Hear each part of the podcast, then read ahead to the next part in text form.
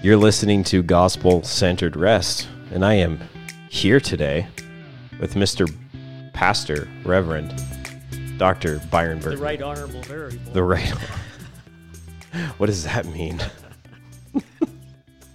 Is that some kind of math joke? A very, a very no. No. Well, we are, uh, we are actually. It's just, it's just Byron and I today. David, um, David is somewhere in the south of France. I don't know if he wants me to s- tell people that, but that's where he is, as far as I know. is that where he is? Yep. Yeah, somewhere, somewhere in France. But, um, but this is going to be good. This is a, uh, this is a discussion that Byron and I have, um, have been wanting to have, and uh, it's kind of sprung, sprung to a, um, a, what, what's the word I'm looking for? It's, it's sprung out of, sprung out of. That's better There you go. sprung out of uh, what Byron's been preaching on uh, this past week. He uh, took us through parts of the book of Hebrews, Hebrews 3 and 4. And then this coming week, you're in the latter part of Hebrews 4. And then, Yep. We're going to hang at the beginning of chapter five, bringing in a bit of chapter two as well.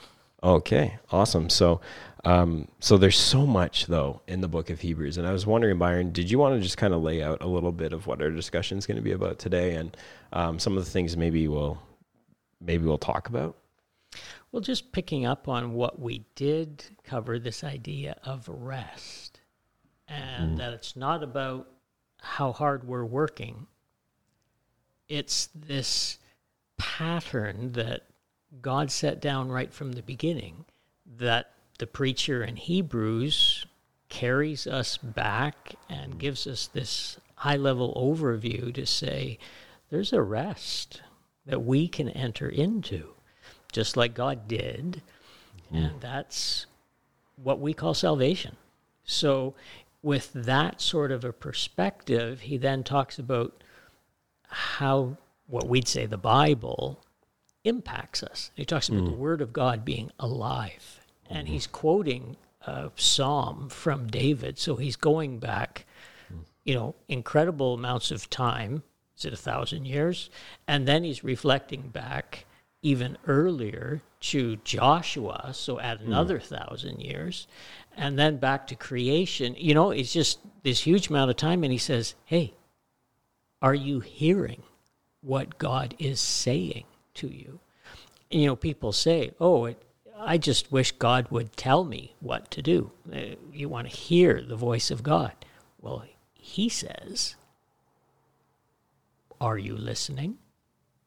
Because when he quotes that psalm, he says God is speaking. God was speaking then, the Holy Spirit was speaking, and it has the same impact right now because it's still today. God hasn't shut it down. And therefore, how do we respond to Jesus? How do we see him uh, as our high priest? And that's what we're going to focus in on more this week. What difference does it make that Jesus is our high priest? What do you think? Um, how how would you explain the whole? So if we go back to that question, um, that really comes out of chapter four, verse seven. That you were just explaining. Uh, it says he again specifies a certain day today. He specified this speaking through David after such a long time ago. Today, if you hear his voice, do not harden your hearts. What what does he mean by hearing God's voice? I'd argue that it's not voices in your head. Mm-hmm. It's not a strong impression that I should do this or Right. drive this direction and the rest of that. That it's the same sort of thing when Jesus says, He who has ears to hear, let him Mm. Right. hear. Well, of course, everybody heard him say that, but It's almost like implication- yeah. very prophetic, right? Yeah. Like that's kind of prophetic language Yep. in some sense. and like obviously everybody could hear the actual words but the implication is that you can hear the words and not hear so i found it interesting in reading that the language that's used the verbs the hearing and the idea of obeying is really the exact same word. It's just one is intensified that much more. So it's that idea of if you hear his voice, in other words, are you really wrestling with, coming into contact with the meaning of what he is saying here, what you're reading, for instance, as you mm. as you're reading your Bible. Mm-hmm. What difference does it make to you? Is it penetrating to the point where you are growing in your understanding, and so you're going to do mm. something about it? You're going to obey. You're going to believe. You're going to make this particular choice because of what you understand. That to me is what it means when he says, if you hear his voice, well, don't harden your heart. Mm-hmm. Don't follow their example of sinful disobedience. Believe mm-hmm. that God's going to do what he said he did. Mm-hmm. Well, we flesh that out the more we read the scriptures.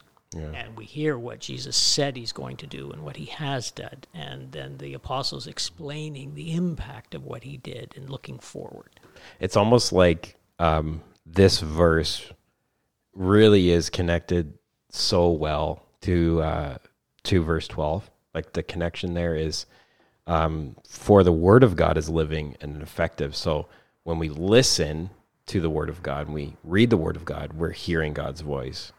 And he's saying it's it's sharper than any two-edged double sword. So it's like the word of God, God's voice is able to pierce, as it says, to penetrate as far as the separation of soul and spirit, joints and marrow. Um, the word of God is the only thing that can pierce that hardened heart um, and that can separate those things and that can expose the thoughts and the intentions of the heart itself. Um, so I just I just love that idea of um, that if we hear it, we believe it, and it changes our life. It changes how we live our life and choices that we make. Um, is that kind of do you think in the ballpark of what he's what A- he's absolutely. explaining Yeah. here? And I think as he uses the example, he keeps going back, quoting Psalm 95, Yeah. reflecting back to the people on the border of the promised land. What they heard was totally overwhelming.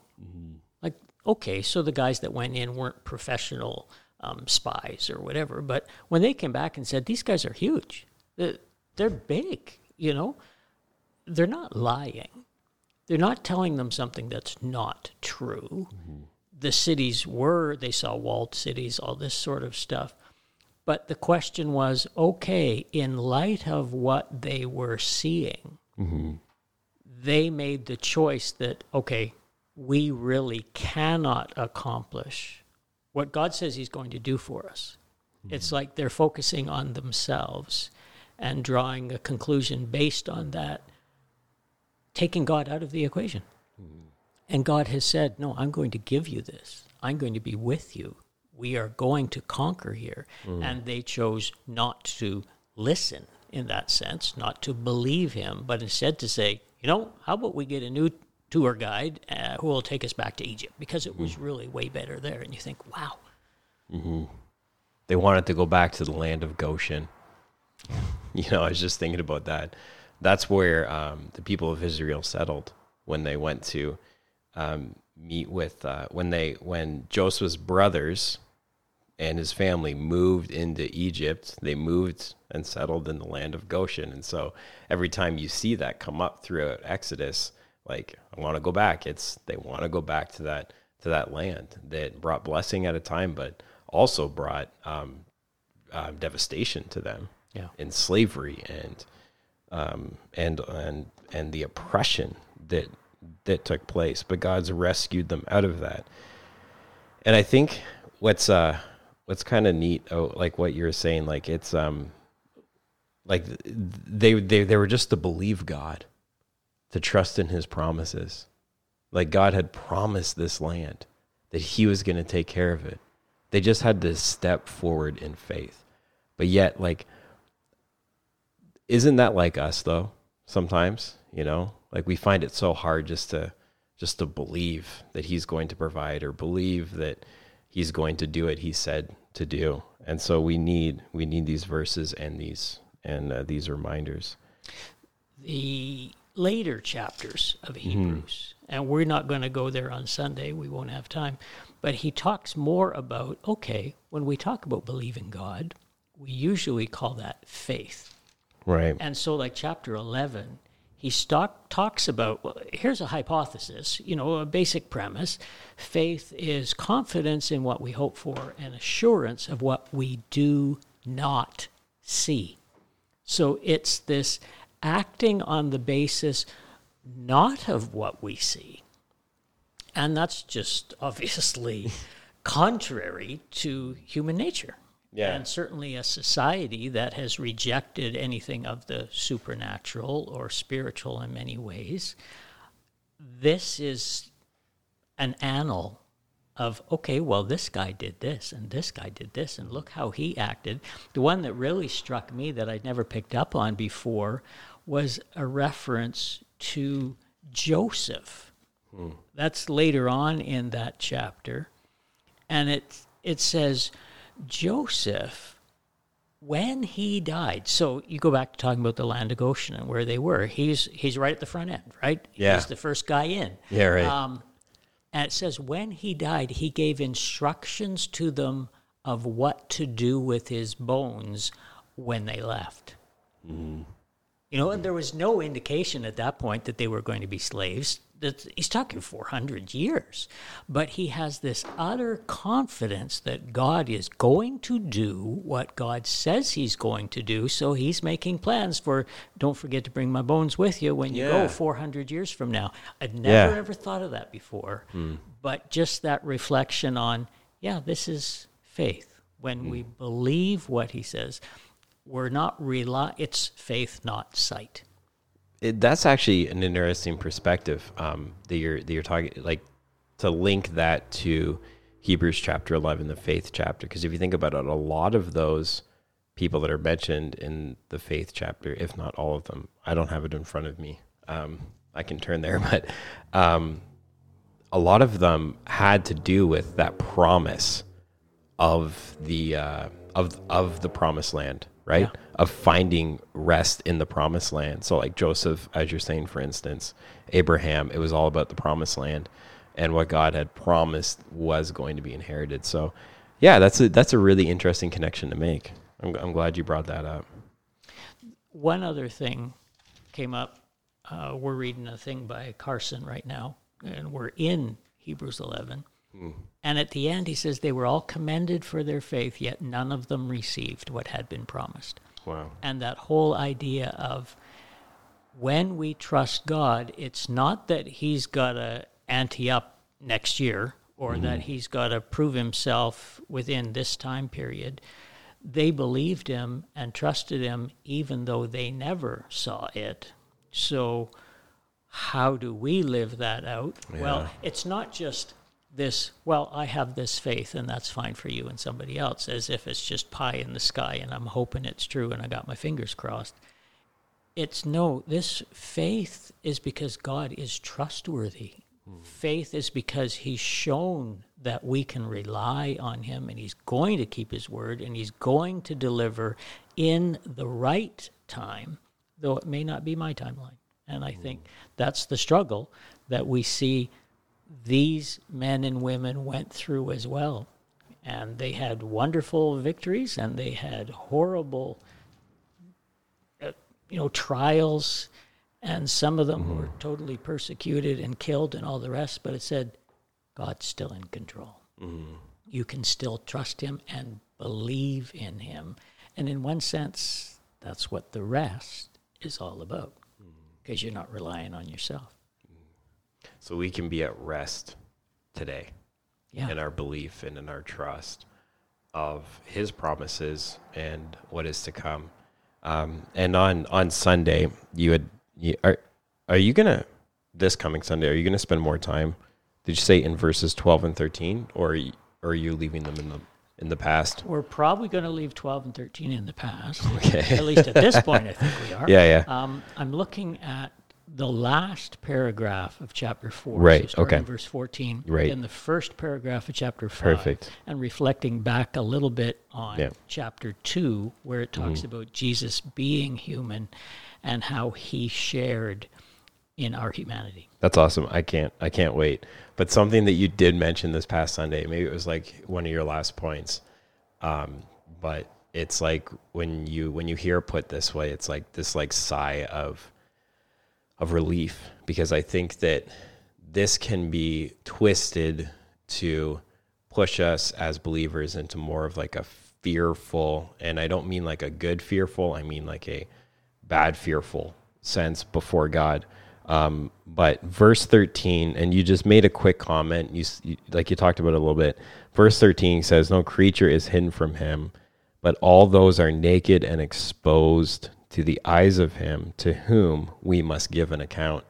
And sometimes we can read verses like that and passages like that and just have this like fear overcome like oh no, you know, he's going to he's going to cut me down for all those, you know, things that I may have done, um, all the sin that I've hidden or whatever it might be, whatever the aspect is. But what you said on Sunday, um, just like emphasizes the rest that that the book of Hebrews is is getting across this like eternal rest um, that this is this is where rest is and the fact that we know God has seen everything and yet I, I think this is like a direct quote of what he said and yet he still loves us and promises us rest Yeah.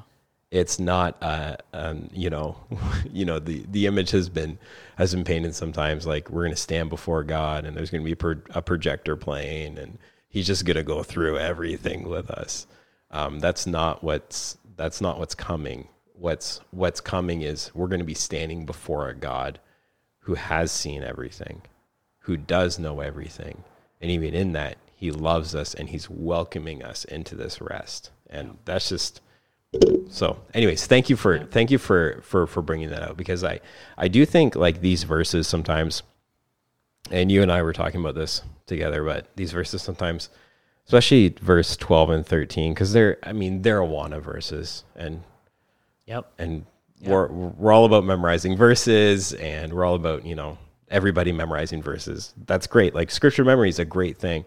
But the the trick is is sometimes when you just you pull these kinds of verses out of their context you're you're you're you can interpret them a certain way that the context isn't isn't supposed like it's not supposed to be interpreted that way concerning the context and so to read verse 12, the word of the God is living, active, sharper than any two edged sword, penetrating as far as separation and soul, joints and marrow.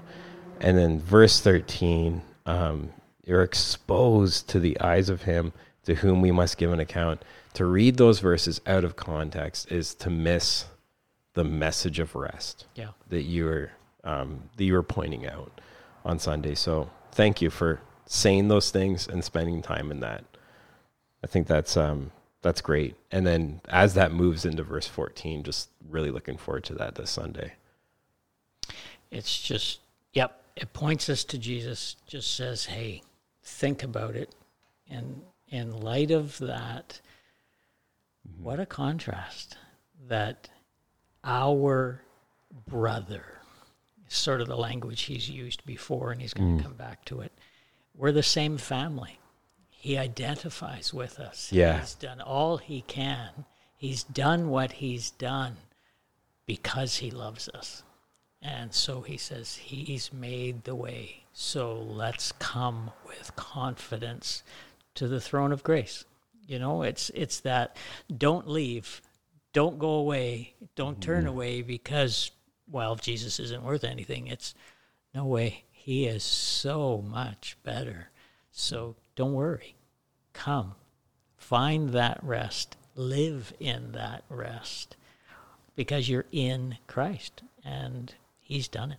Hmm. And he goes on just to expand it. Book of Hebrews keeps one thing after the other. Hmm. Amen. Is there anything that you know we could read before this Sunday, or you know, like in preparation of this Sunday, that would that would be helpful? That's a good question. I guess it depends how much time you have. um, Yeah. I'd be tempted to say the whole book of Hebrews, you see the flow. Yeah. That's a chunk, though. Although That's like and you and 20 I- minutes, maybe. Yep, I would think. 20 minutes or so, the 13 chapters. Now, if, if it's a little more reflective, if you're a Mm. bit slower reader, it might might end up being an hour. Yeah. But like we said earlier, it's obviously a preacher because when he's done 13 chapters, he says this brief word of expect, exhortation. you know, Yeah. uh, my yeah. last point. Um, yeah. But that just helps for those who really have Yeah. more time going back and even doing a skim of things like Numbers and Mm. Leviticus you're, and Exodus. You're reminded of this was the scenario, this was Yeah. the big picture that they had been living with Yeah. and under, and how Jesus was changing everything. Yeah. The new covenant that God had promised. It's often been said that Hebrews is a commentary on the book of Leviticus. So, Yep. um, it's almost like it's a sermon on the book of Leviticus. So, so, so you could go back and read uh, the book of Leviticus with that. So, but thank you, thank you, Byron. Thank you for bringing these passages to our attention and to um, just reminding us, um, not just the importance of finding rest in God, but what that what that practically means for us here and now um, in this life, but also for the life to come. So, thank you. Amen. Thank you.